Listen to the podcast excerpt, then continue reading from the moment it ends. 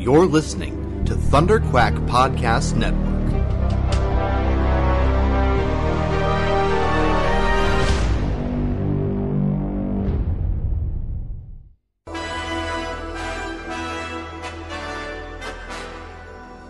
It may look like an ordinary podcast, but this one's bigger on the inside, and it can travel anywhere in time and space.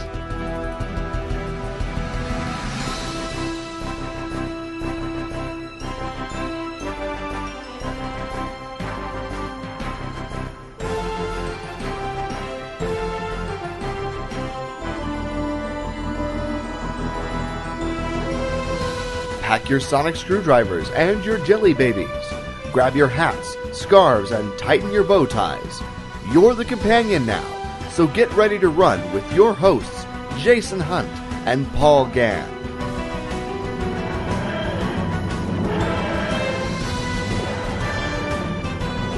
This is Talking Time Lords.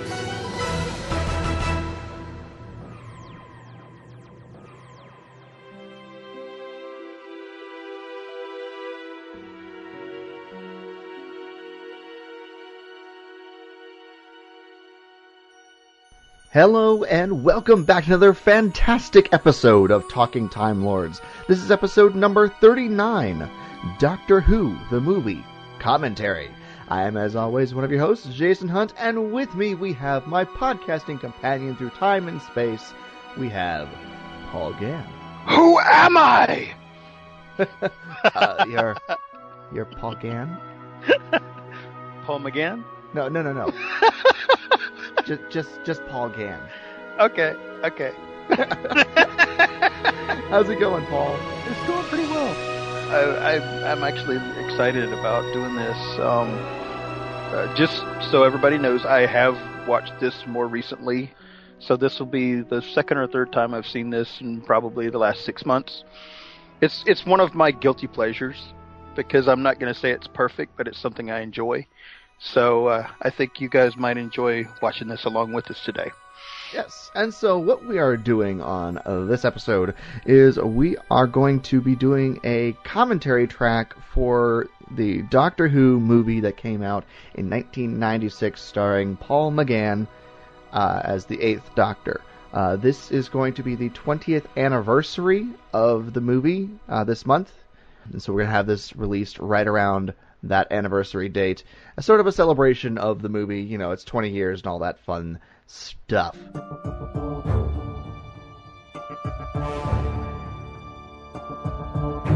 Spoilers.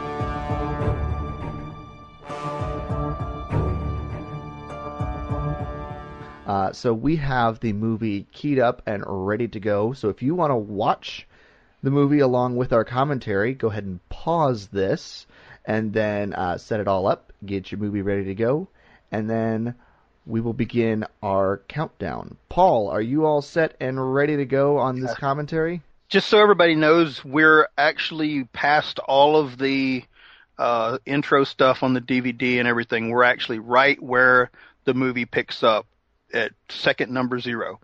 Exactly, so, exactly. So it's a black screen uh, at the moment, and we will we have our our little clickers on the play button, and uh, you all set, Paul? Yeah. Perfect. Three, two, one, play. It was on the planet Skaro that my old enemy, the Master, was finally put on trial. So we start over Skaro, which is interesting because we just saw that blowed up. Well, at least the surface of it destroyed. Well, I like to think that this happened uh, historically before the last episode that we reviewed. Ah. Um, maybe. Those now you notice the horrible. difference. Yeah, you notice the difference in the Dalek voices. Um, they obviously had different voice actors and stuff for that, and the modulation was different too. Yeah. And this is, of course, where we get part of our intro from. Yes, we we get our intro music from this this movie. I wanted to have it smack dab between the classic and the new Who because we cover both. Um, and so I was like, hey, let's do that. Uh, and I like the music. Uh, Yeah, it's it's a good rendering, I think. It's or arrangement, I should say. I, I like I like the way that it doesn't feel dated. The music, yeah. Yeah, it, it feels like it could come from pretty much any era. And then, of course, the the intro sequence here looks very similar to what we, we end up getting uh, when the new series starts up. Uh, a little little more static and not quite as dynamic as what we get the new series, but we get the time corridor basically with the TARDIS going through it. So Well, you got to take it into account of what uh, level CGI and stuff was at at this point too. And the master had used all of his. exactly. And of course, this is cool because we could talk about the Master. So Uh, we haven't talked about him really very much. safely for the voyage Uh, because even in death I And trust I love the fact they were able to get Sylvester McCoy to come back for this. And uh, ah, Sonic Screwdriver has returned for the first time since the Fifth Doctor. There. That should do See, I love the fact that uh, space and time. they tied this back in with the the classic series. I was finally um, ready to read. because you know the original idea for this uh, was to do a complete reboot, um, to to to not even reference the classic series, to just start completely over from scratch, and um, in doing so, they were talking about actually doing a hybrid of the Daleks and the Cybermen. Uh, they were going to look, yeah, they were going to look much more like the Cybermen, but they were going to be called the Daleks. They were going to have the Dalek voices. You know, I don't like that. I, I like what we have, you know, and so they were going to basically do a complete reboot, restructure the entire universe. But the director uh, and producer talked them into letting them Jelly babies. uh, do it this way. You know, Gotcha. um, and I personally am glad that they did because if they hadn't, we wouldn't have the new series that we have now. Right. Right. Oh man, I, I'm still trying to wrap my brain around that. But you you saw this when it came out, didn't you? I did. I saw this when it was released on television in the United States. Of course, like I said, it was kind of staticky and stuff because um, it was storming outside and everything. And at the time, we didn't have uh, satellite television or anything, and we were wa- I was watching it off the antenna, and so Ah. I was getting it as as well as I could as far as the reception would allow it, you know. Um, and I'll be honest with you, at the time when I was watching this, I was pretty impressed with the direction that they took it as far as the visuals and everything. Um, and see, when I first turned this on and was watching it the very first time, I was looking at it and I was going, the TARDIS looks different, you know, on the inside. Yeah. But Speaking I of was- which, do you like the design? I actually do. It's a lot. It's very reminiscent to me of uh, Eccleston's TARDIS, Hmm. um, uh, with a little bit of I think Capaldi's TARDIS thrown in to the mix too.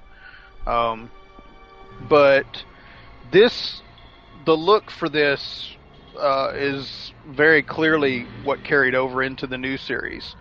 You know, Oh, definitely. um, and see, when I was looking at this at first, I was thinking, well, we're just seeing a different part of the TARDIS. We're seeing uh, an area where we haven't seen before that's through a door somewhere that we're not in the control room. But then when he walks over to the console and it looks different there as well, I'm thinking, oh, he's upgraded, you know.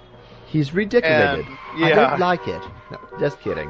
Um, because you know this was the very first time that you did not have uh, what do they call them the roundels I guess Hmm, yes.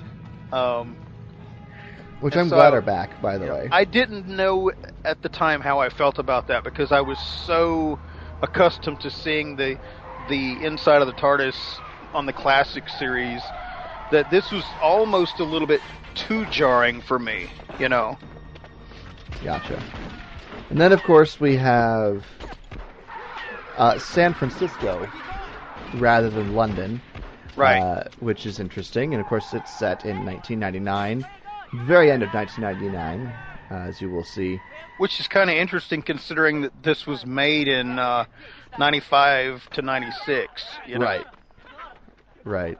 And um, I, I'm a little bit wondering about this whole sequence because I feel like the idea of this vi- level of violence just running around the streets of San Francisco is maybe just a little extreme. Yeah.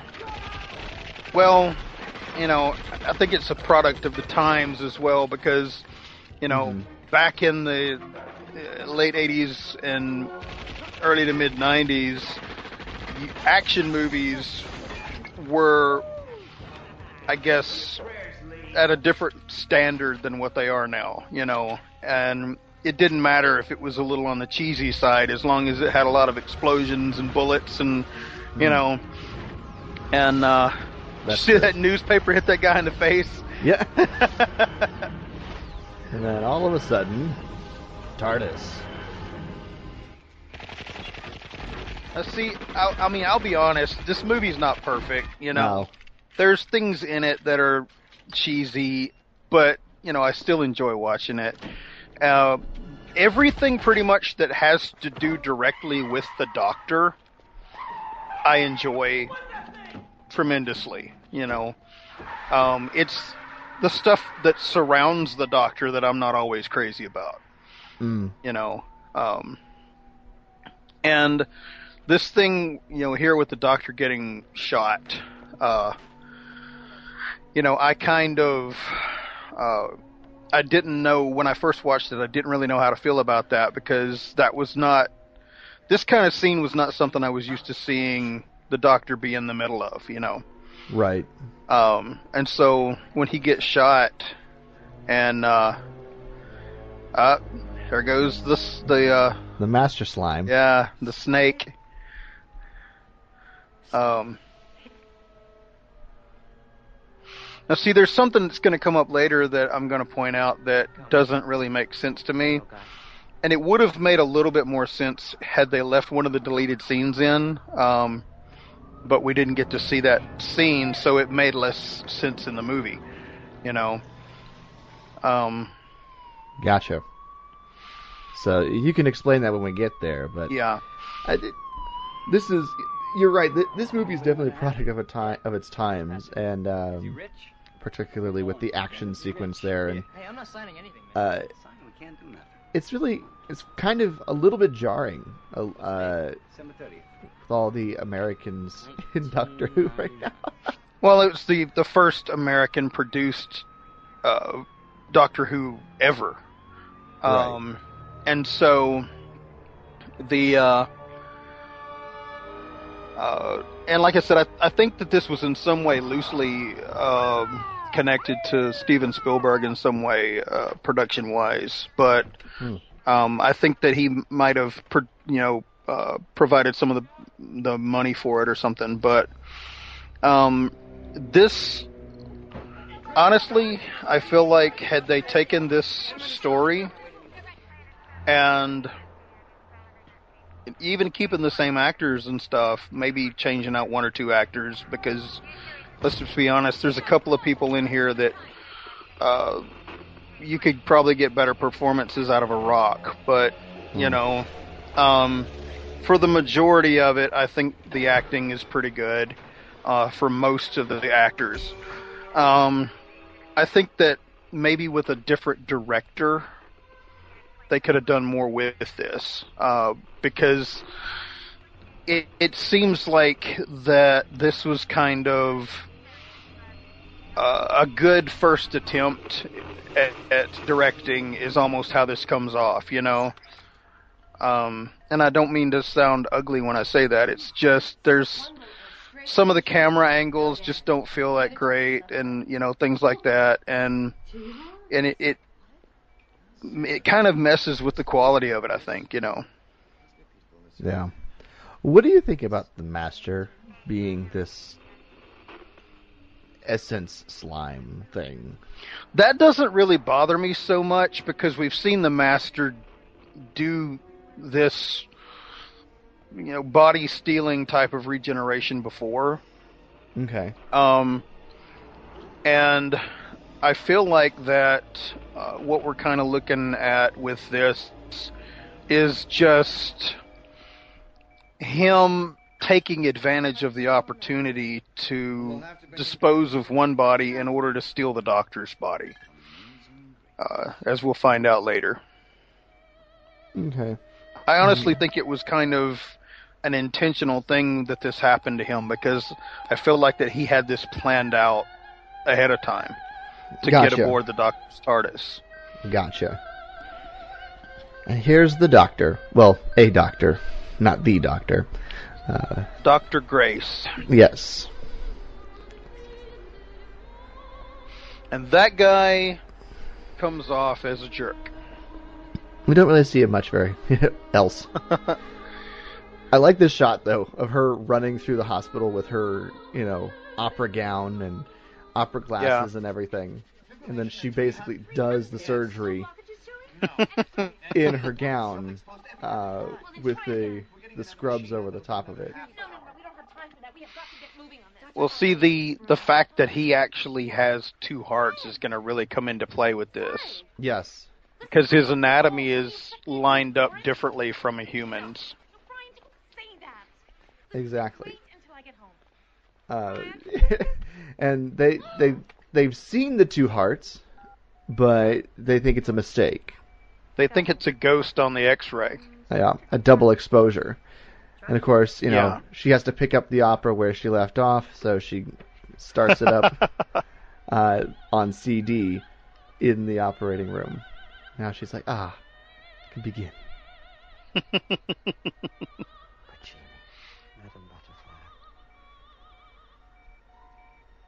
And the doctor is awake on the operating table. Yeah. Stop. Miss, Miss, you're going to be all right. No, I am not human. I am not like you. Nobody like you is dismissed. I need a beryllium atomic clock. This is 1999, isn't it? You can't wait any longer, Grace. No, I'm not human. I'm not human. I'm not. It's okay, I got it. Try not to speak, Smith. We've already taken out all the bullets, so now we're going to listen to your heart and try to find out why it's so wild, and then I'm going to fix it. You'll be fine. See, here's the crazy part. They've already removed all the bullets, so he would have been able to heal if they just left him alone. Right. Um, which, of course, you know, that would have given us Sylvester McCoy for the entire movie, which I'm not going to say would have bothered me. No, Um, because I like Sylvester McCoy a lot, as of course, everyone then, knows. then then we never would have gotten Paul McGann, you know. But exactly. um, the thing here is that they don't understand the reason why his heart is beating wildly is because he has two of them. Exactly. you know. so, and and we're fixing to see a first here in the Doctor Who universe as well. Uh, yes. Uh, it, he keeps having issues on the operating table, as we will continue to see, because of his non-human physiology. Um, one of the things I do find interesting about it is that we're almost 15 minutes into this movie, and we still haven't regenerated yet. Right? I should be in the brachiocephalic. Uh, it's for mm, I don't know. I, not that I'm complaining because more Sylvester McCoy is always a good thing for me. Um, Have you tried something? but the fact that you know this is about a new doctor and it's you know 15 minutes over now uh, that we haven't seen him yet seems a bit long Well, I just feel like that. Um, you know, there was a little bit of fat that could have been trimmed at the beginning of this uh, to get us into the operating room faster and things Right. like that. Of course, I know I understand they're trying to do is establishing, uh, setting everything up, and that he's not human know, that he's alien putting- he's got two hearts because they're trying to introduce this to an, a whole new audience right who has never possibly seen Doctor Who before at all, you know. Um, but, um, you know, I'll just be honest about it. Um, it still, I think, could have been trimmed up just a little bit. You know. Right. I want to see his X-rays now. Grace. And She she's she, so pissed because she's yeah. can't believe she lost him. She shouldn't have lost well, him, and she killed him. right. And that's that's our our first for our, the Doctor Who universe. We actually have a companion who killed the Doctor, Right. whether it be unintentional or not. right. No double exposure. She's the first one who realizes it's not a double exposure. He actually has two hearts. Oops. Sir? Hmm? And then we get Lee. I don't know if you noticed what just walked across the background. Uh, there was a person that just walked through the scene in the background with a mop top that was very reminiscent of the Fourth Doctor, and what looked like a sweater or a sweatshirt that was colored up to look like the Fourth Doctor scarf. Yeah. Throwing a lot of little hints and Easter eggs, perhaps. I tell you, I need some popcorn right now. I'll take them. Um, maybe we should This guy here, No, miss. This will hit him really hard. I'll at the time, You don't know this man needs a well, do you? little bit of acting Tell me his real lessons. He does. Um, I gotta go. you know, Wait! he's pretty wooden uh, through a lot of this.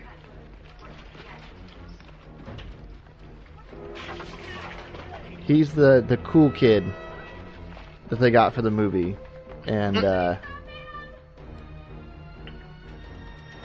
yeah, I feel like they could have used a little work.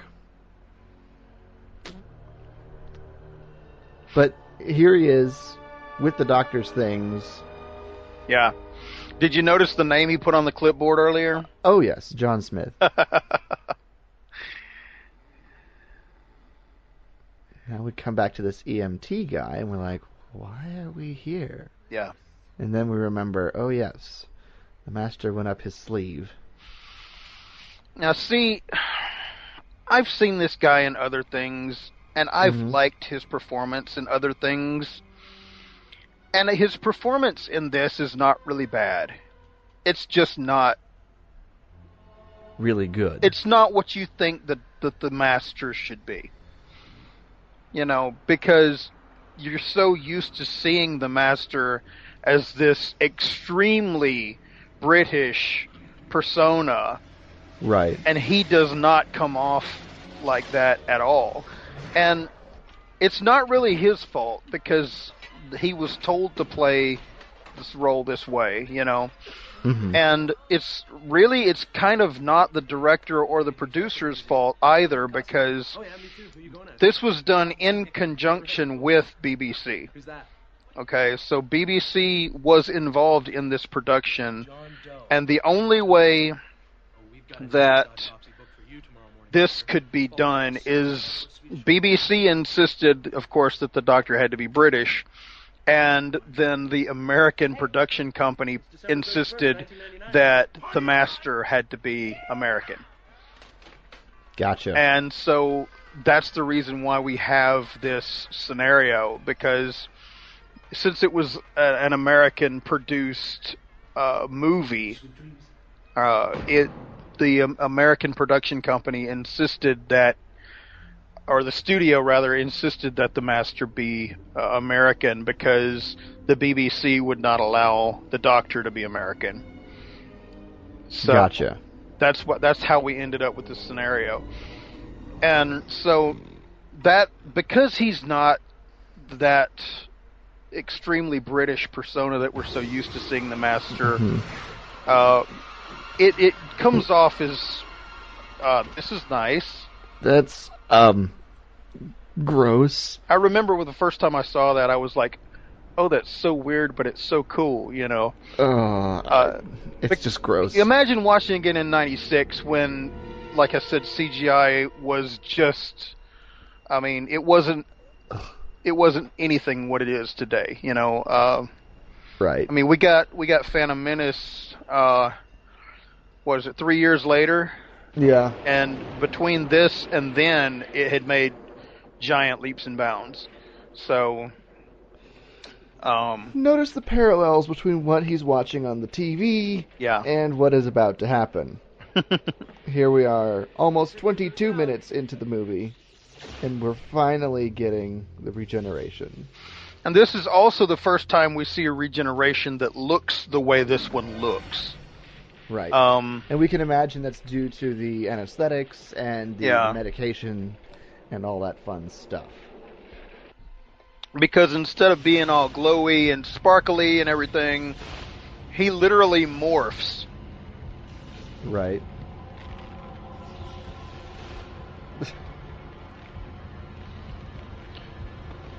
And if you'll notice, um, he has the same hair. He just has a different face. Very similar hair. That is true. It's alive.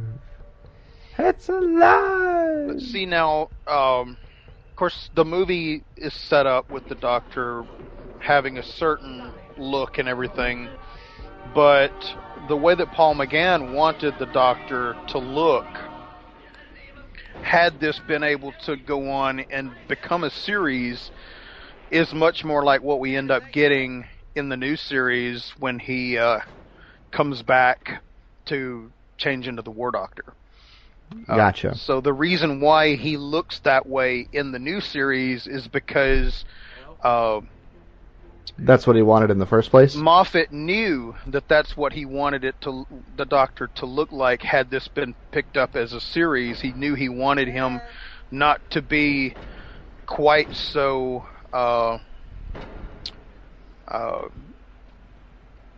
put together, I guess you'd say. He wanted him to be more like a traveler, you know. Um, and so Moffat gave him his wish and allowed him to, to dress that way. Well, it's better than a sheet. Oh my god. Oh my god. And you guys will see what we're talking about here in a minute when you see the outfit that he finds.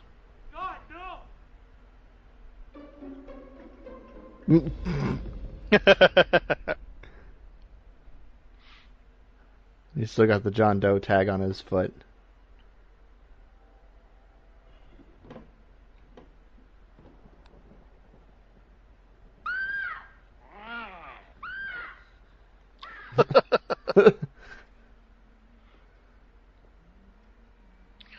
and he has amnesia.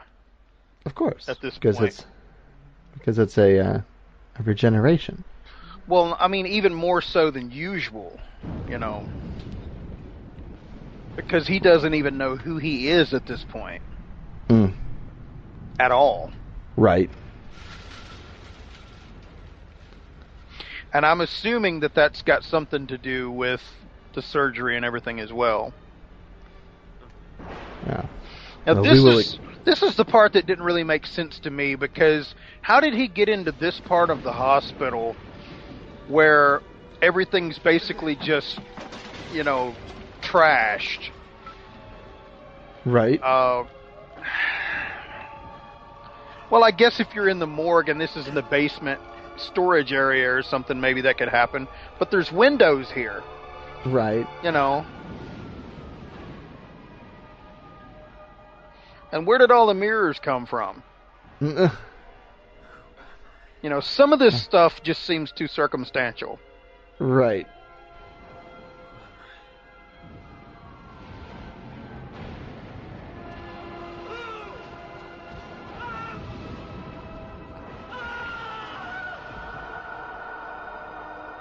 Well, I well, you're not his friend, that's for sure.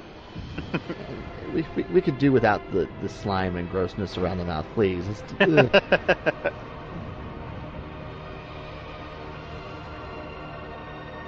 You see what I mean by the, the, the style that this is filmed in? You know, the style that this is filmed in, you know, Very 90s. yeah, it it's dated, you know. And Yes. and it's really the s- the story itself is not as much of an issue for me as the the production value of this because even though it's got some really great sets and some really good acting in it, you know, there's still sometimes it feels like there's a few pieces missing and you know There's a scarf. yeah, very, very, very, very good callback. Uh, which actually, I would have liked to have seen him reprise the Fourth Doctor's outfit, but that's just me. I Uh-huh. think everybody wouldn't. Well, maybe not. I wouldn't mind seeing the Fourth Doctor's outfit come back. I, I like. I do like the intercutting of him finding his outfit and the kid going through his stuff. Yeah. But see, I didn't like the the jacking back and forth between him and the the master earlier, though. Yeah. Um, see the yo-yo. Yes. Now this is actually a Halloween outfit. It is. You know, this was what Wyatt Earp. Wild Bill Hickok. Okay, Wild Bill Hickok. Okay, but he takes away the parts of it that makes it look Western and leaves the parts that make it look more British. hmm You know. Uh, so no gun, no hat. Yeah, But we'll take the jacket and the vest and the trousers. and no no boots either. Right. That look familiar? Oh yes. I like the key. I've got to send you that one. Uh, yeah, I've got it ready to send. I've just got to send it. Ooh. The doctor's body. I ordered Doctor the the TARDIS key. If people are wondering what we're talking about. hmm Back to bed. My name is not. My name is not Honey. What would you like to? Master will do. Well, come back to bed, Master. oh.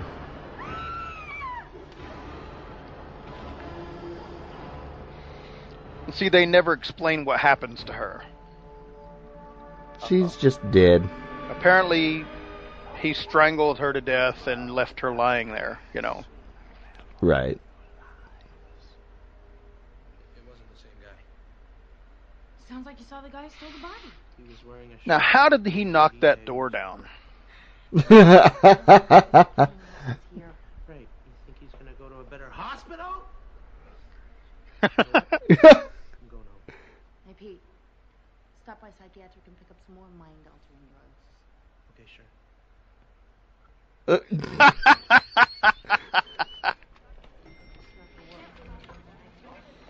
Yeah, this definitely has a little bit more American humor in it. Mm-hmm. You still got the tag on his toe. Yeah. No shoes, no socks.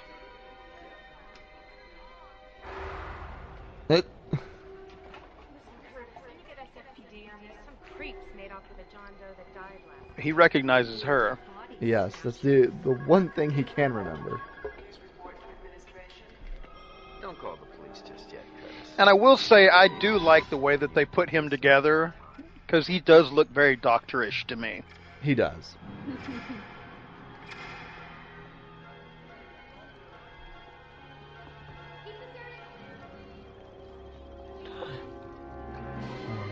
Time is something to him.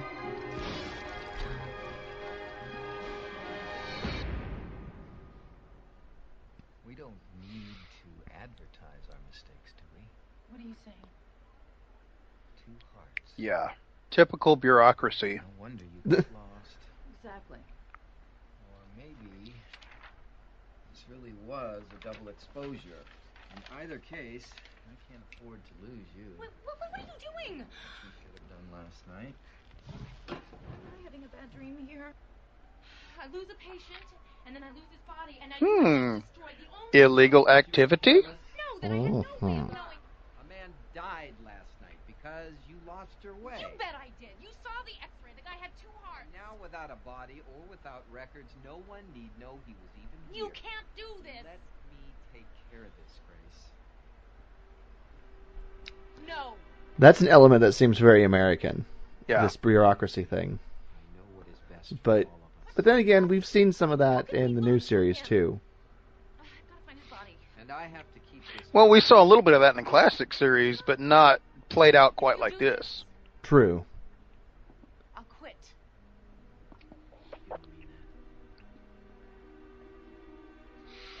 But see, I like the fact that they're showing that she has integrity. Exactly. and you know that was supposed to be part of the and she quits. yeah that was supposed to be part of the uh, appeal to her as the doctor's new companion uh, is the fact that she has that integrity you know um Just a little close there, Doctor. I'm sorry I love Paul McGann's performance in this movie Yeah. I really do You're, you're, you're tired of life, but afraid of dying. There was music. Madam Butterfly. You were there. I saw you last night. It wasn't me.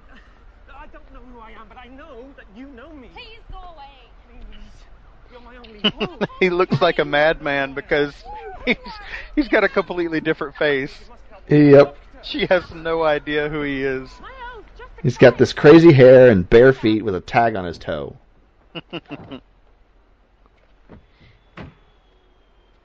He just disappears. What? Oh, okay. Weird. Weird guy. Notice what color the car is? Blue. TARDIS blue. Get out! Get out! It's my heart. There's something.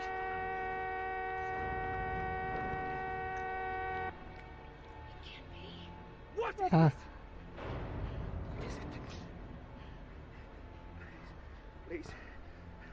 Now she's freaking out. Now, Get me out of here before they kill me again. before they kill me again. Oops. Before you kill me again. You have to get me out of here before they kill me again. See, it's TARDIS blue. It is TARDIS blue.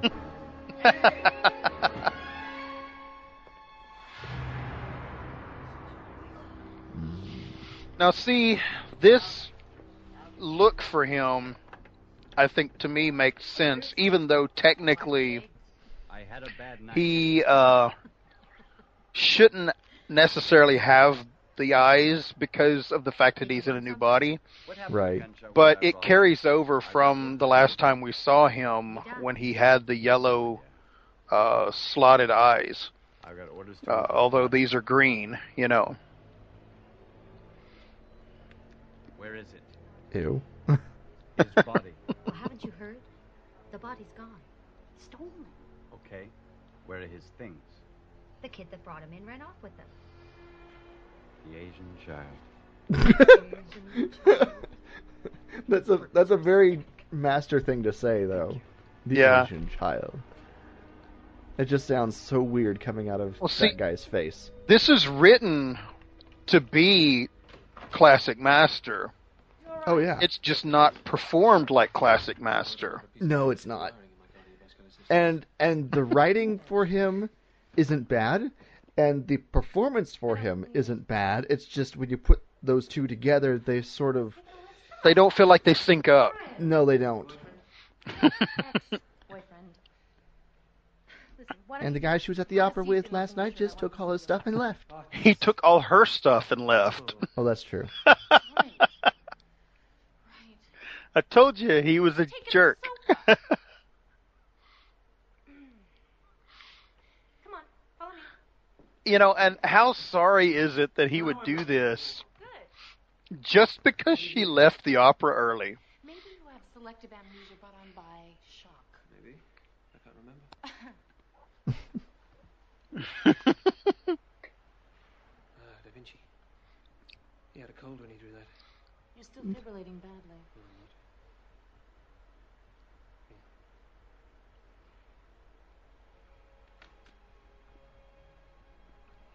I remember. I was with Puccini before he died. Name drop. I was, I was, I was.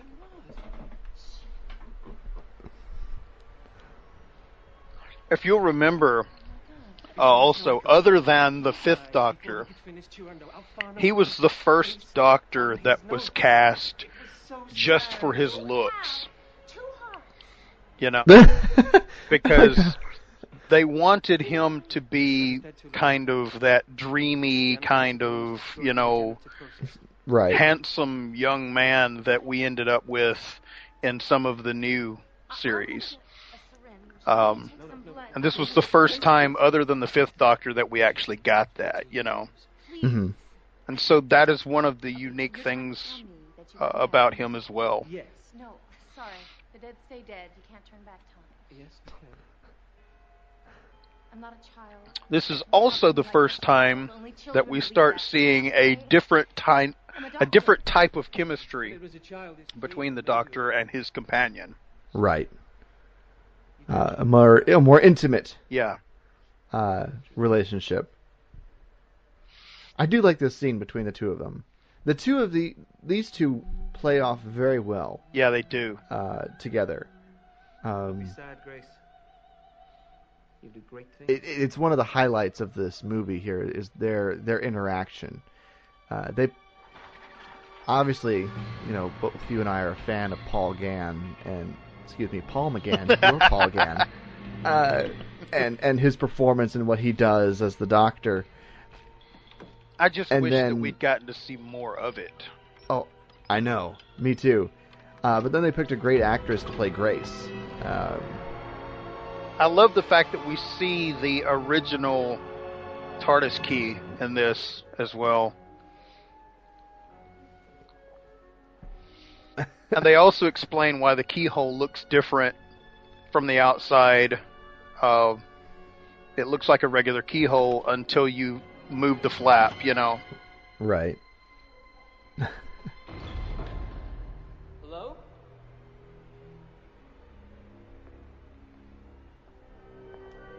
I like how we got the you know it can't be bigger on the inside moment. Yeah. Who's there? How did he get in? This is my problem. Guy from the ambulance? I could have understood if the master had followed him into the TARDIS. This place is freaking But to out. have the master already in the TARDIS when he gets there is never explained, and that is what a lot of people see as a big plot hole. And I would agree with that in the way that this is put together. The problem is there is It took me a actually minute to talk to you a deleted scene I am not Bruce. in the movie that they should have left in, at least in my opinion, where it actually shows the doctor uh, having a hidden TARDIS key above the O at the top of the TARDIS. Ah, And if That they is- had left that scene in there, it would have explained then how the master could have gotten in. gotcha.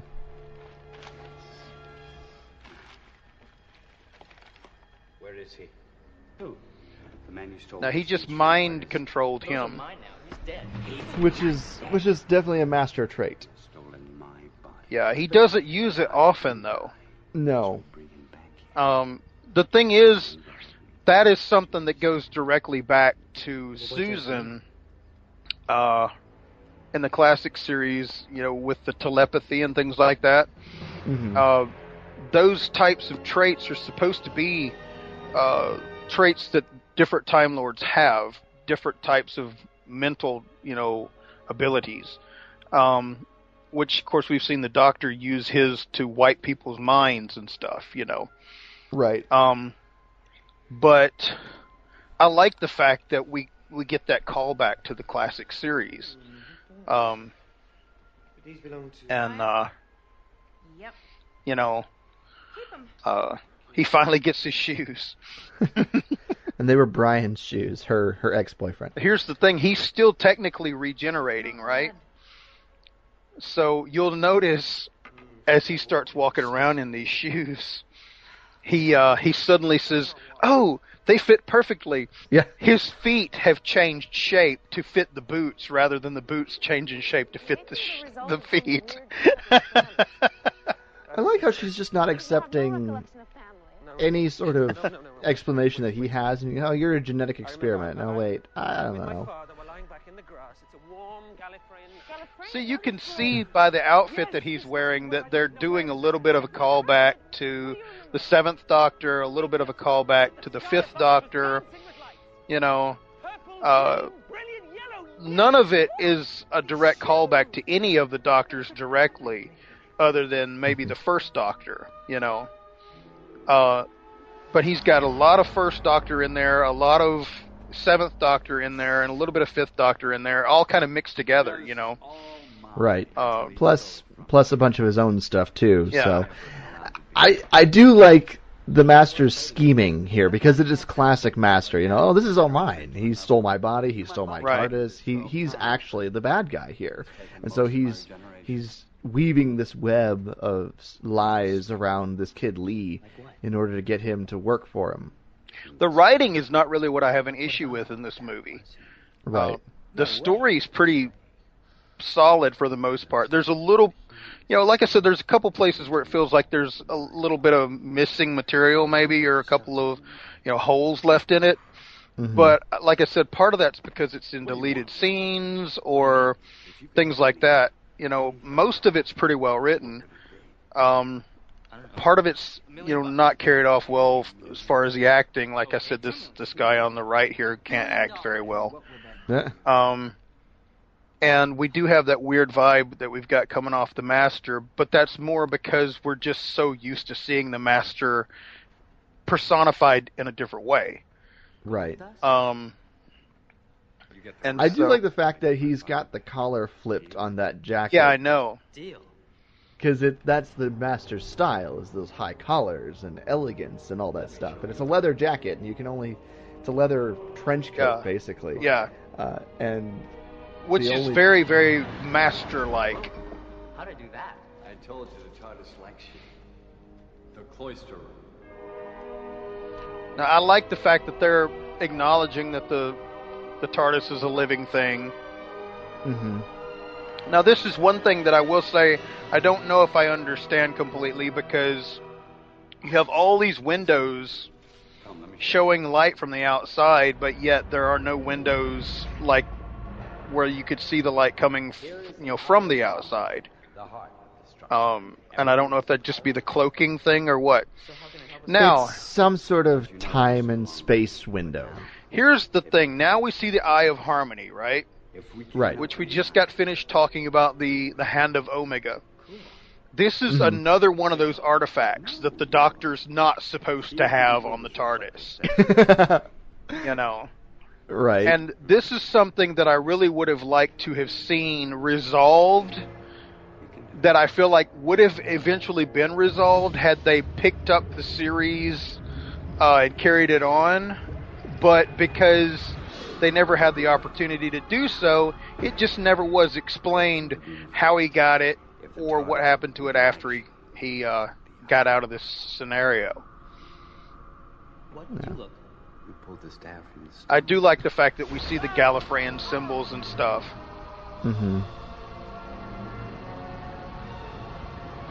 And because this he's so blatantly using this kid too Yeah, because we've got, of course, the the story that revolves around the Eye of Harmony. We see a lot of visual uh, uh, aspects in this movie that directly deal with eyes. You know, Something's happening. hmm Something's happening.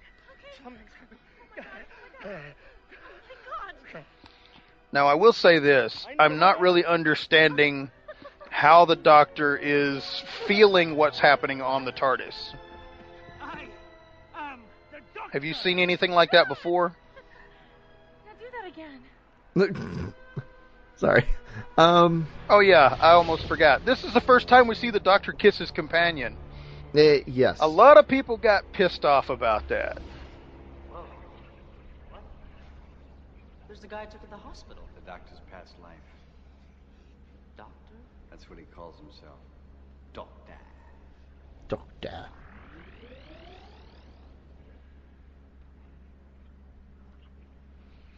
Now, see, I really wish that we had gotten to see all of the different past incarnations in this. right but technology being what it was back then probably wasn't Structure of the human eye. uh, accurate I was doing a little bit of research before this, and there are so many ways that We just skipped over something. I saw him, the the fact that the Doctor is half human. Yeah.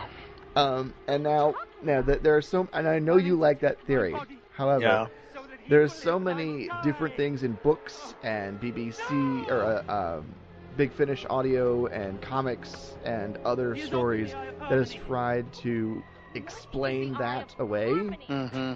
and they're either explain it away or explain it, Seeing what he's seeing. and it's they all contradict each other so badly, and so there's no real good explanation. There's Yeah. uh, there's you know some that try and say that he was you know the product of a you know obviously a, a, a human female and a Gallifreyan Time Lord, you know, or he became ha- he started to become half human by osmosis because he stayed on Earth so long, or that only this incarnation was half human. And then there's even one that says that it was all just a trick to trap the master uh, and to to fool the master, uh, throw the master off on a wrong track. So there, there's unfortunately it doesn't get resolved in this movie, and so we don't have a definite answer. Well, you know, the original intent was to make this canon. Um, that was the original intent. BBC apparently approved it at the time. Um, and then after the fact, then you had so many people that were conflicted over it uh, that you had different writers and stuff that wanted to go back and retcon it and change it and things like that because they their personal viewpoint was that they didn't agree with it, you know, and so a lot of that went on after this because the particular writer that was writing at the time or whatever just did not agree with it. Um, but I, I'm You not know- a fan of the uh, of that idea either, to be As- perfectly honest. as far as what you see on screen, though, uh, there's nothing on screen that would conflict with that. Uh, but then there's also nothing on screen that would confirm it as well. You know. Right, right. It, it, it's so ambiguous at the end of it that you know they Yeah. say it here, but it's only mentioned here. It's not mentioned anywhere else. So, And the only other time that it gets mentioned at all is in the past season that we just watched. right where you and I had our, our big discussion. Yeah. Now this is this is kind of interesting right here. Um, hmm see see what's happening here. Yes. Because the Eye of Harmony is open, it is changing the molecular structure of Earth and it will destroy it by midnight. And they need to find an atomic clock by midnight in order to put things right. I, I need a better. See, now he has all of his memory back and everything just because of Eye of, the Eye of Harmony was open. right. But now they never explained why he could feel what was going on in the TARDIS unless he just felt the Eye of Harmony open, you know. Uh, because it I'm is sure that was Gallifreyan it. technology. I'm sure that was it. So. uh, uh, He's losing weight just standing on the scale. Yeah. I've lost 20 pounds. Congratulations. In 20 minutes, it's starting. You can make a fortune in the weight loss business, Doctor. no, I really love his performance as the Doctor here. I wish that we could see much more of him on screen. right. It would not bother me at all to see a prequel season done uh, for the new uh, series that takes place before Christopher Eccleston's run. That would Mhm. not bother me at all. You know, even if they don't show uh, him regenerate in the series necessarily, they could show uh, him go right up to the point of the events that led to his regeneration and and the this the season there. You know. Um, Right. Well, yeah. There'd be nothing stopping them from doing it other than just somebody taking the interest in you know making it happen. Right. Must be a beryllium clock. They're here. Excellent. They can take us straight to the institute. Or even a mini series. A mini series would be, you know, fine too. Yeah, or many uh, like web episodes or something. You know. We need to go straight to the Institute of Technological Advancement and Research. You know what that is? Do you think the Doctor knows that that's the Master? No, he does not. Of course I do. He has absolutely no knowledge at all.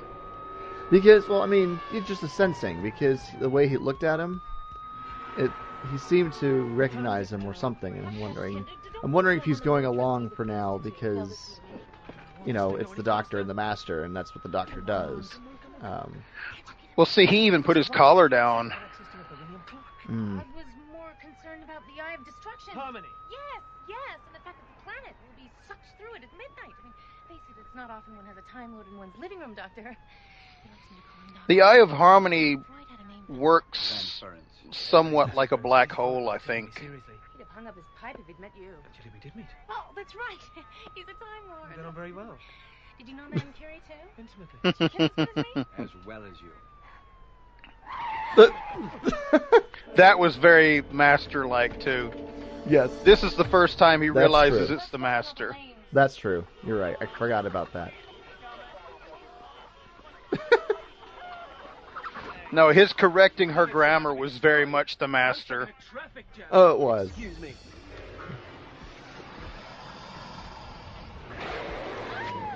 Yeah, I really, I'm just having enough with the slime. To be perfectly honest, it's disgusting.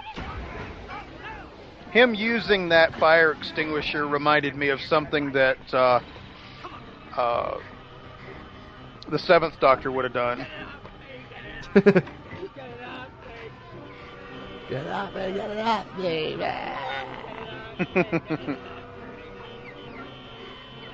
Now, I love this part right here coming up, where they come up to this cop. Oh, just yes, folks, you're gonna like this part. It's great. He's um, he's British. Yes, I suppose I am. Jelly baby. Jelly baby? Just take it. Jelly baby officer.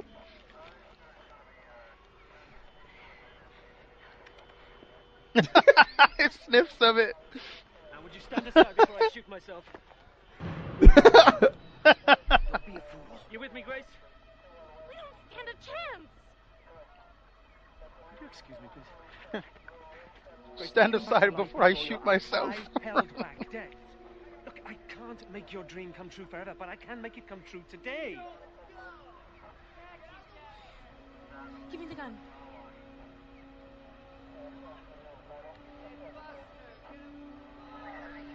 Now, you could tell that he is very much the pacifist doctor. Yep. Give him the keys. and since she's American, she can use the gun. Yeah. Right? Because we're you know gun-toting you know rednecks or something. I have to say, I really like Grace. Um, I wish that we had gotten to see more stories with Grace in them. yeah. No, she she's a great character. Um, I like the fact that he has to explain to the kid who's a criminal.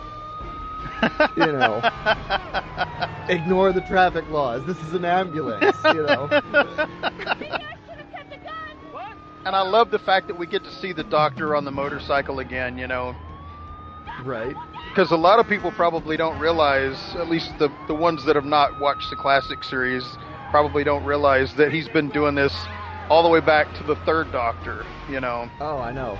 Third Doctor had so many different cars and bikes and hovercraft and everything. Uh, the Seventh Doctor has uh, a showdown on a motorcycle in his final episode uh, of the classic series, and of course we see uh, the Eleventh Doctor on like a moped motorcycle. Yeah. Thing. Uh, so he he's this is this isn't too out of character for the Doctor to be able to, to drive a motorcycle well. We'll let him get to the clock, then we'll get his body. I think we lost him. Good, hold on! See, this is actually part of the movie that I love. Oh, I know. Um, I like it too. you know, there's there's whole chunks of this movie that I just I love it to death. You know, there's but you know it's kind of like the what we talked about before um, with the Sixth Doctor Dalek episode, where there, there's I'm sorry. I'm sorry. The interaction between these two. yeah one of us is amused. Hey, look, cheer up, man. You'll It, get your body it's back soon. classic master dialogue. Um, I love it. I'm sorry. I didn't If you know, interrupt you. if he was speaking in a British accent, I think I would like that better. You Right. know. It's Um, just, and, and I think when, once we get to about this point in the movie, mhm. most of it is really good, and I don't mind. I, and it seems fine to me. But like earlier on, the master just seemed a bit off. Um, but at this point in the movie, I get it, and it, and it's working for me. Uh, so I.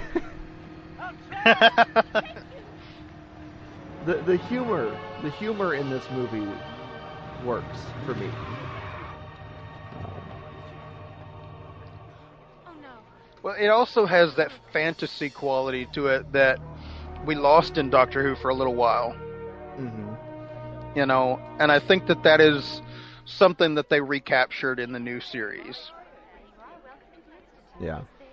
But I will say this, visually speaking, this movie is much more like the Matt Smith episodes than it is the uh, Eccleston or Tennant episodes. Yes, that is true. Sorry, no one beyond this point. Oh, this is Dr. Bowman from London. They're waiting for him. Come on. You'll be allowed in with everyone else. I'm on the board of trustees.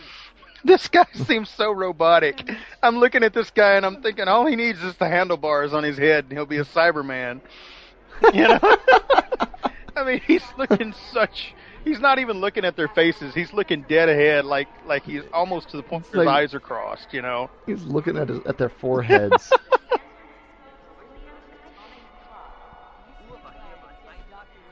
and of course, this is the MacGuffin: is he's got to get to this atomic clock in order to get the Eye of Harmony closed, um, because he needs something from it. Yeah, he needs uh he needs a component out of it to go into the TARDIS because the TARDIS is damaged. Exactly. People are starting to stay around and just make conversation. So, time travel's possible? Anything's possible. And why don't you have the ability to transform yourself into another species like the... Well, I do, you see, but only when I die. And that rival Time Lord, the He's on his last life, fighting to survive, and the science has shown us over and over, in the fight for survival, there are no rules. The thing is, he's been on his last life more than once. yes, yes, he has. Professor Wagg! This is Dr. Bowman. He's from London. He was just going to share a secret with us. Yes, um, pro- uh, Professor, is there a chance of a closer look at the clock? No! You notice the bow tie? I'm afraid that I am the only person allowed up there. Uh, really, we can't just bend the rules and... No. Uh, but you see, I... Grace says that you have a big secret. What is it? Listen, I'm half human. On my mother's side.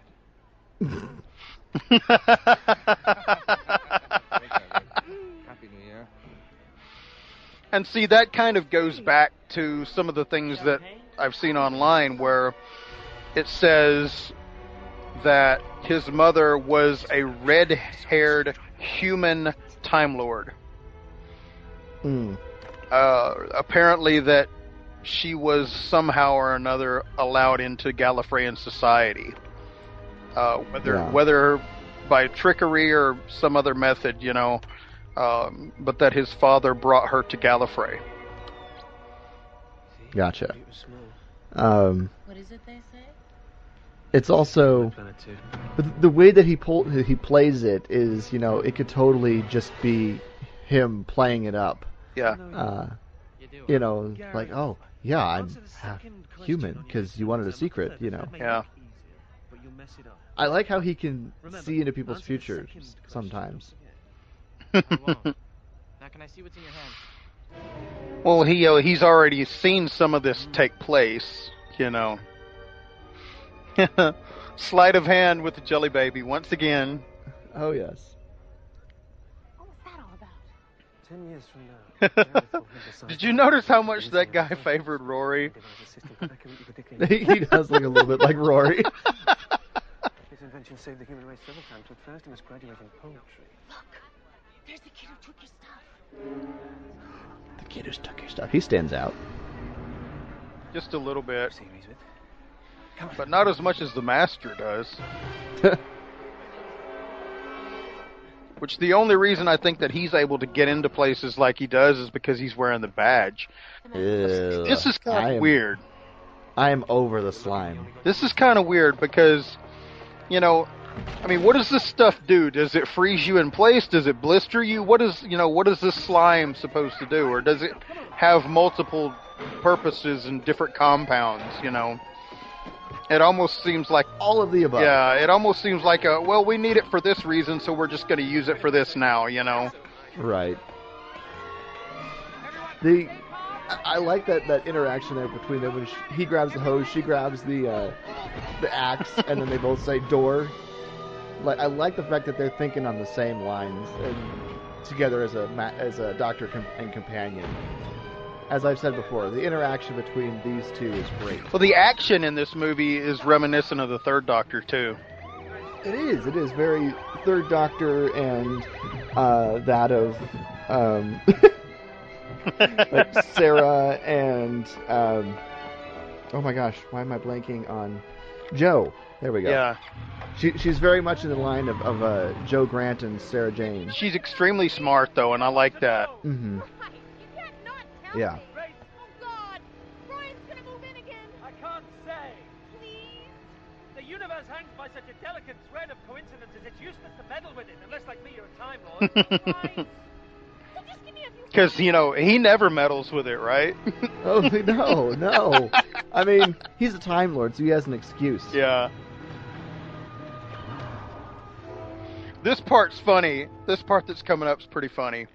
she is Kind of pointless, but funny Oh, because it's like this is hilarious. Watch, watch what happens. Up you go. It's in a cubbyhole above the P. Ah, it is in the movie. I thought it was cut out. Its cloaking device got stuck on a previous. See, that's the only way the master could have gotten in. Gotcha. Unless when um, Chang Lee went around the back. This is funny. and he drives right into the door. And then he freaks out. you hear him scream? oh yeah. I think that's hilarious. You hear that? Yeah. That's a warning. Of course, now here's the question. She's also got a bit of Peri in her. I just am realizing. When when when, when she said "Oh my" right there, Yeah. I was like, "That's that's like Peri." Well, it's the whole American thing, I guess, you know. right. But uh, Pretty low tech. I see some aspects of of uh, Ace's personality in her too. Not as not as violent and gung ho for action. No, I mean like the fact that she tells him exactly what's on her mind, and you know,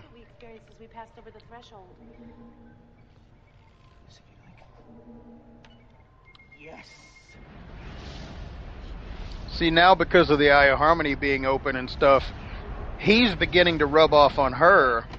The eye's closing. now, let's see. That's how she knew exactly what had happened when they walked in the TARDIS. We're already too late. It's 11:48. We still have 11 minutes. There is no context. Hold on.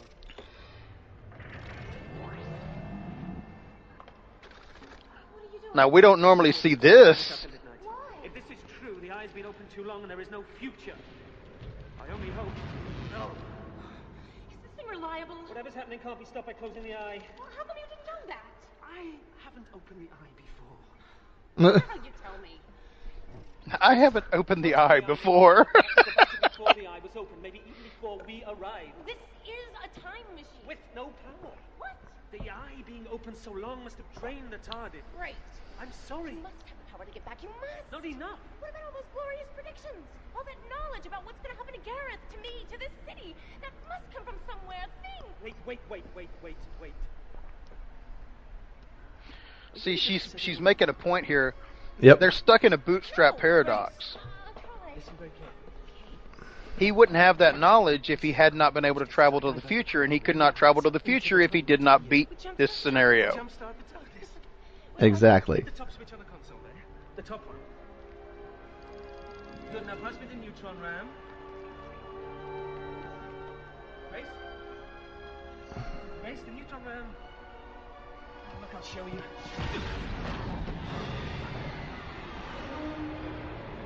Uh, some of the master spit, and it's controlling her. Took control of her.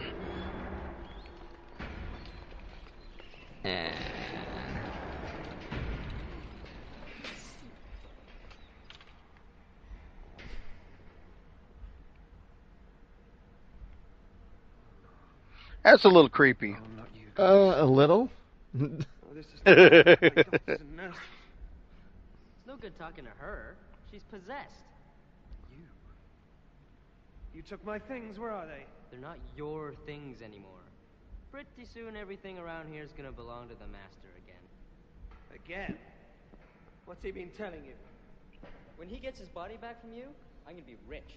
You believe it? Why shouldn't I? I suppose he neglected to mention that there won't be any place left to spend your money. Which is why we have no time to waste. But time to change. I love that. But time to change. Yes. I always. And this is classic Master. Well, I'm Oh, glad it you is. were aware of the gravity of the situation. I never. I always this dress for the But that's occasion. because any minute now it shall cease to exist. What's the time? Time enough for me to get my body, get out of here, and take Lee with me. That actually has uh, Lee is the son a pretty I Gallifreyan look to it as well. Oh, it does. Oh, please. Grace. you see that awkward smile? Yep. He's like, Lee's like, this is a little uncomfortable. yeah, I don't know if I like being smooched on my forehead by this guy with the green eyes. the master had Right. run out of all his life. Now he plans to steal mine. That's the truth. Look Grace. She's possessed by evil, not goodness. yeah, that's creepy looking too. Eh.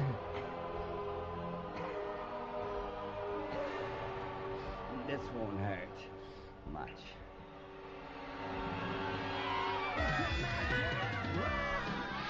You know, if they had replaced his voice, I think I would have loved his performance.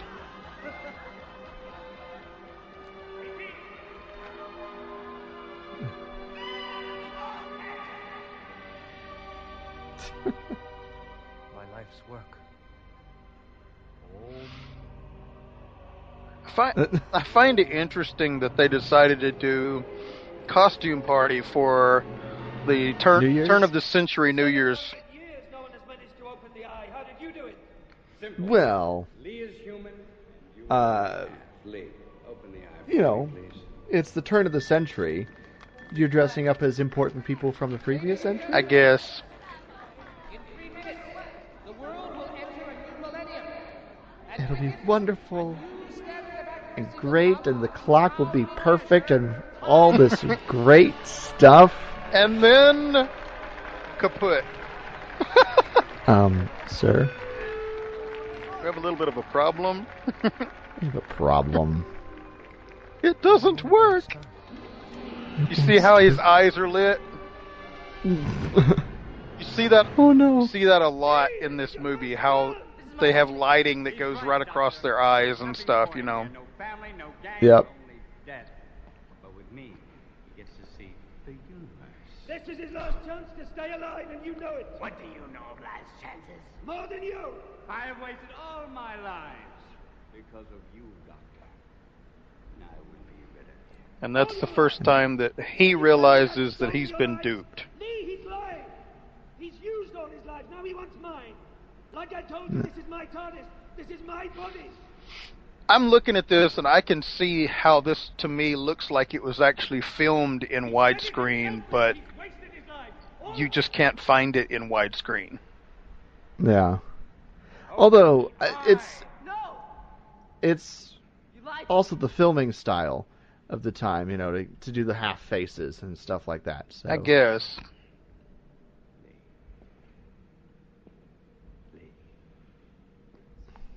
I would never.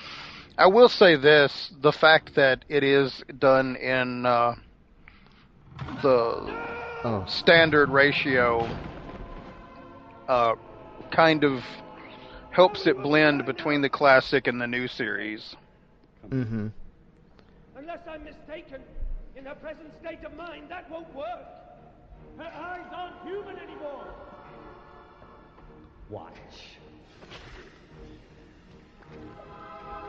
Ugh. Now, Ugh. If he had kissed her much deeper, he would have cut her face in half.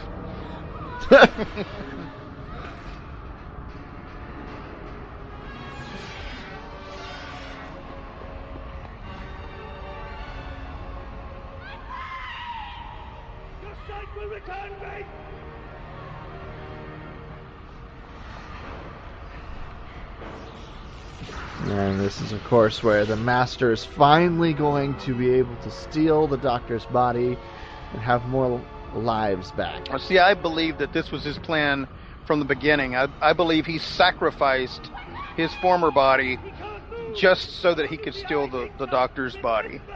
Oh, yeah.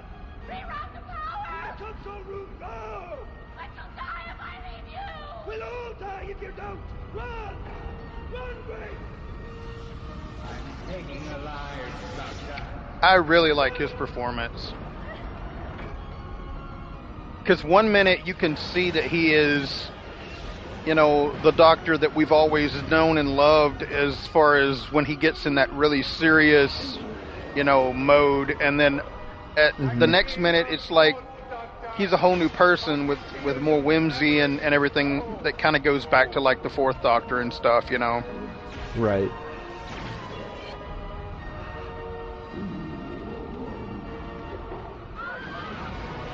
Man, this is, I, I'm sorry, I, I'm not talking very much right now, but I'm I'm engrossed in this part of the movie. As I said, this the second half of the movie is definitely better than the first for me, and I get I get caught up into it by the end of it. So Well, that's why I said this is like this is like my guilty pleasure. You know, it's, this movie has fa- uh, flaws and stuff, I, and I'm willing to admit that.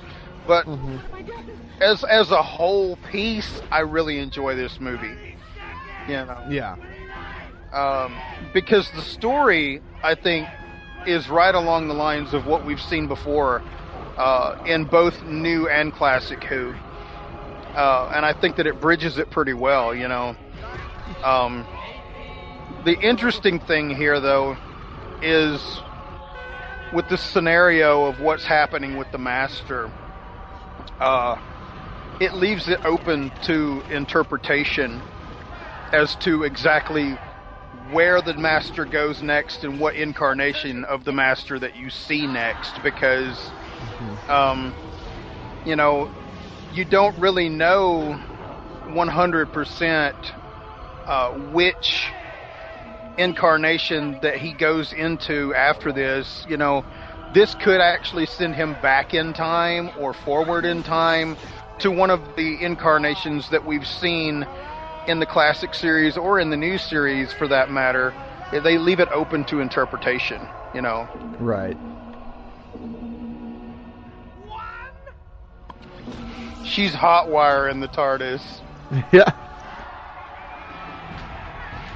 and see that was something else too because of the eye of harmony opening up and because of her interaction with the doctor it gave her knowledge about the TARDIS and stuff that she wouldn't normally have had. Because she gained knowledge about the TARDIS through osmosis from him. Because of the Eye of Harmony. And I think that was kind of mm-hmm. kind of a fun little, you know, thing that they that they threw in there. A little bit like what happened to Donna, but not to that extent. It was like we're just giving you little bits and pieces of information, you know. Right.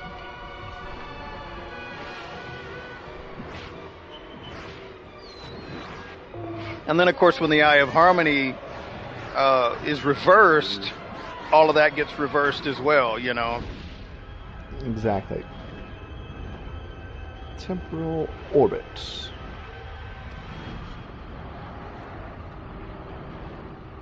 She did it. Your life force is dying, Master.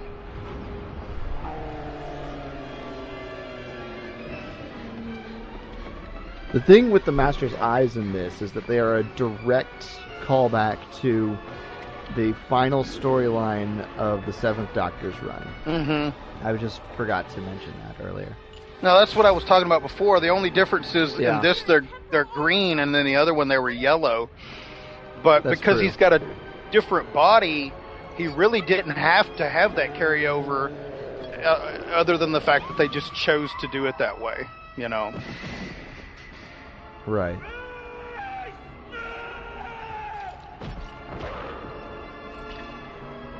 That's the first time we see him really get aggressive as this incarnation. You Yeah. know, because he's normally more of a pacifist.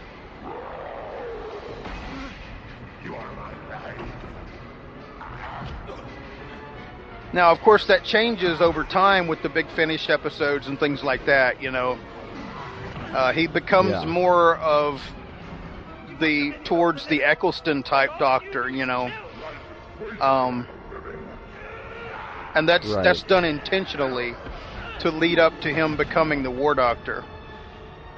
Exactly.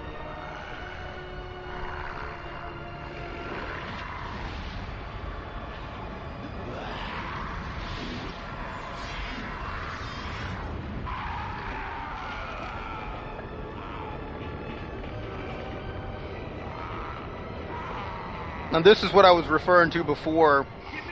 Um,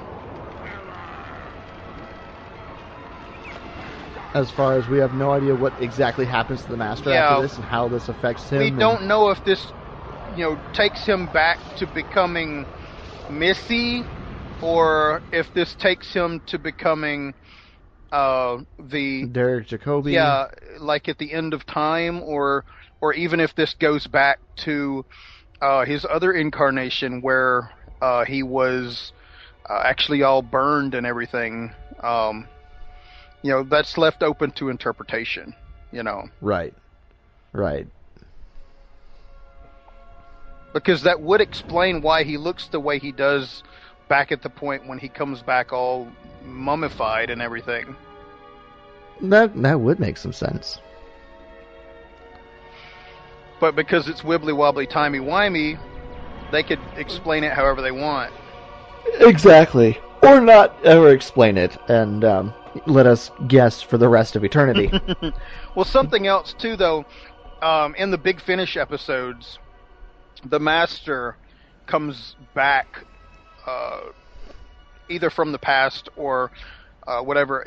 We we don't know for sure if he comes back after this incarnation or if he comes back as a different version that is not quite adjacent to this incarnation. But he comes back as someone who's very Lex Luthor like, uh, where he's bald and uh, that if if you look at the beginning of this movie with the silhouette and everything, that looks like the incarnation that you're seeing uh, get uh, messed up on Skaro.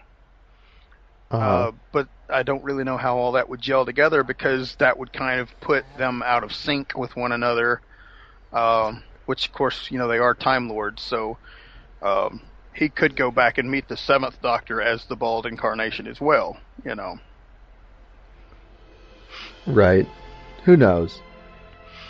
and But of course, we get the resurrection here. The the uh, Eye of Harmony uh, does gives a kind gesture and revives the two. well, if I'm not mistaken, they actually went back in time to the point before uh, the Eye of Harmony was opened, which should have reversed everything that happened after it was opened. True. Did we go back far? The only different, the only problem with that is they still remember everything that happened. Yeah. What do you think about the way this console looks? I like it. I like it. I think it's a kind of a nice mix between what we see uh, with Eccleston's Doctor and what we've seen in the classic series. So let's see where we are. It's a yeah. The future. Wow. Look over there. On the other side of your galaxy, that's home. Gallifrey. 250 million light years away. That's a good 10 minutes in this whole thing.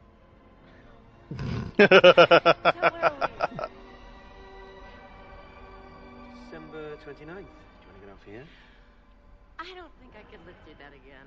Uh, I definitely wouldn't live through that again. Reason enough.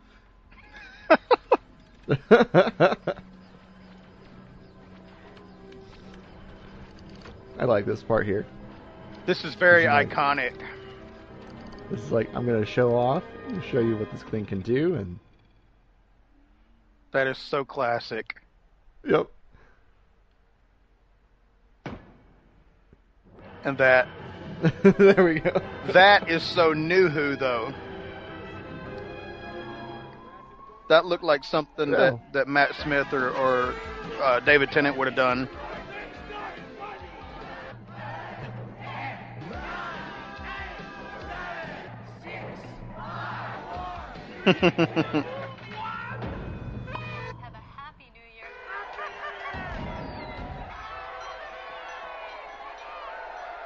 it's the same guy. Looks like a Cyberman. yep.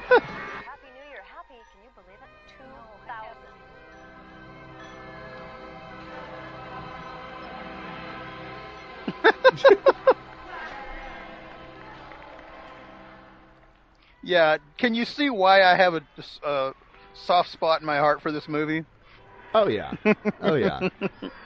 You're right. It's not a perfect movie by far, but there's a lot of fun stuff. It's still to really good.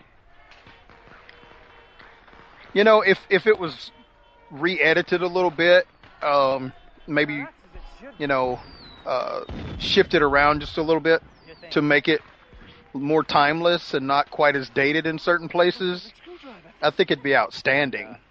These two. Yeah. Keep the diamonds. I don't want them. it's gold dust, not diamonds. Oh, I'm sorry. That's right. It's gold dust. Take a vacation. Just don't be here.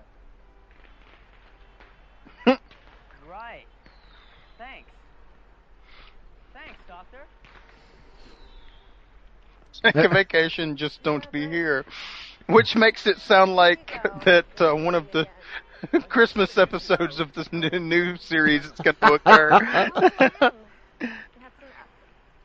Right. This is interesting. He invites her to come along, and she turns him down. well, now, had the series picked up, he was going to come back and pick her up again. Uh, he was going to come back and, and and see her, and she was going to end up going with him. Oh, I'm sure, but Because I honestly think that they had intended for them to start a relationship and to have him come back on a regular basis to visit her, and then finally he talks her into going. gotcha.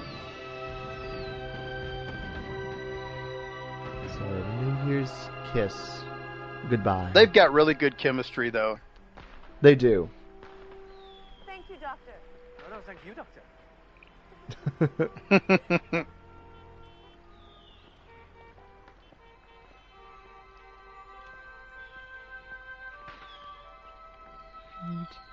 shall I ever see him again? He's got that velvet coat. Yep. I just realized that was velvet. So that's very third doctor-ish. Oh yeah.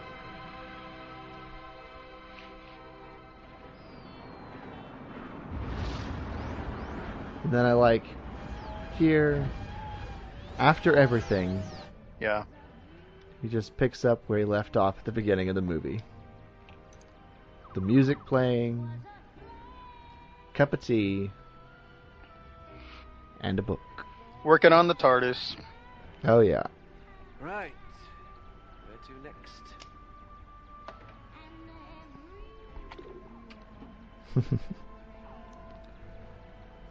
Paul McGann, Yep. a wonderful doctor. Not a perfect movie, but a great tour de force for Paul McGann. Sent him on a multitude of big finish. Oh no, not again.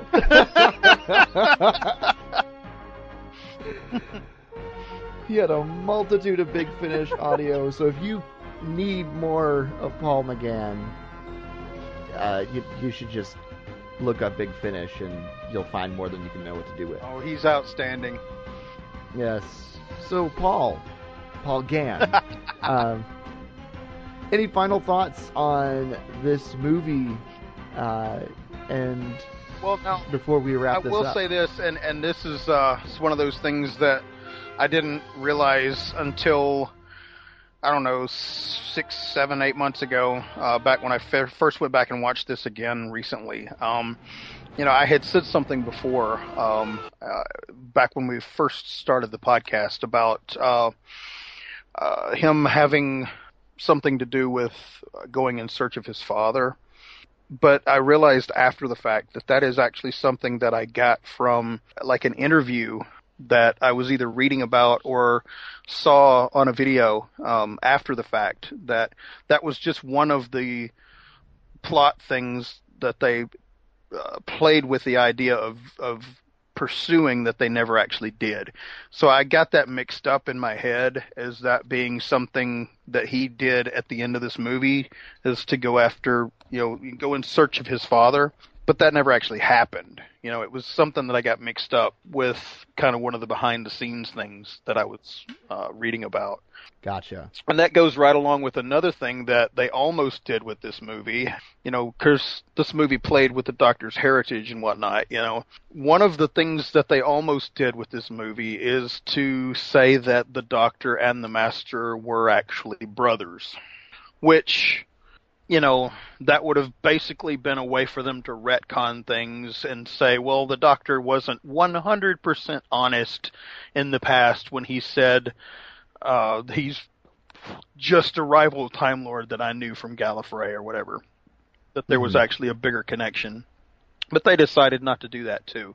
And so those are just some things that I picked up from seeing behind the scenes videos and things like that that uh, could have been in the movie but were not in the movie. So a lot of ideas. I'm a fan. I'm a fan of this movie. It's not going to be my favorite. It's not going to be something I go back to super regularly, but as you've said, it's sort of a guilty pleasure. And and watching this is always great fun to see uh, Paul McGann do his thing.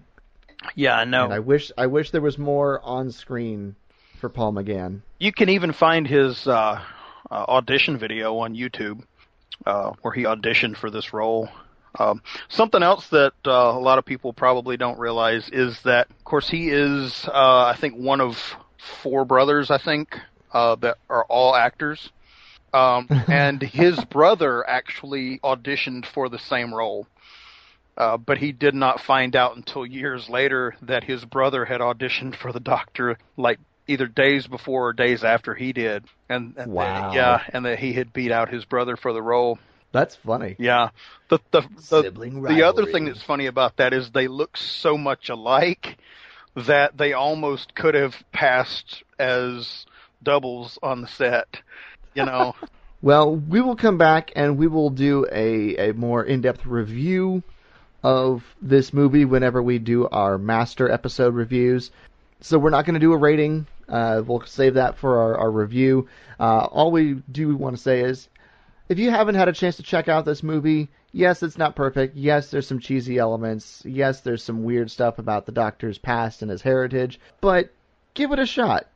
Give it a shot. Give the movie a shot, and you will not be disappointed, particularly in the portrayal of the Doctor and the interaction between Paul McGann and uh, Grace uh, in this movie. and if it's great. if you haven't seen this movie, you need to see this movie just for the simple fact that this literally bridges the classic series and the new series together and makes it all one show.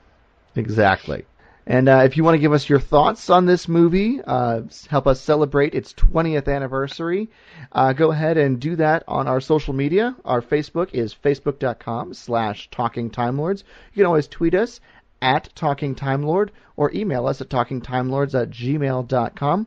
The links to all of our social media, as well as links to every one of our previous, previously released episodes, are available on our website, our TARDIS on the internet, talkingtimelords.com. Anything else, Paul, before we wrap up this episode? Mm, just looking forward to our next episode. We are coming up on one year in the TARDIS here for Talking Time Lords.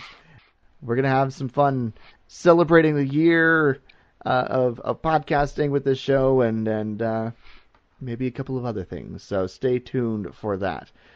I think that will wrap up this episode of Talking Time Lords. This has been episode number 39 Doctor Who, the movie, commentary. For Paul, I'm Jason, and remember, until next time. May you hope far flung hopes and dream impossible dreams. Thanks, guys. Talking Time Lords is a proud member of the Thunderquack Podcast Network. Visit thunderquack.com to see their entire catalog of podcasts, or visit patreon.com slash thunderquack to help support the shows.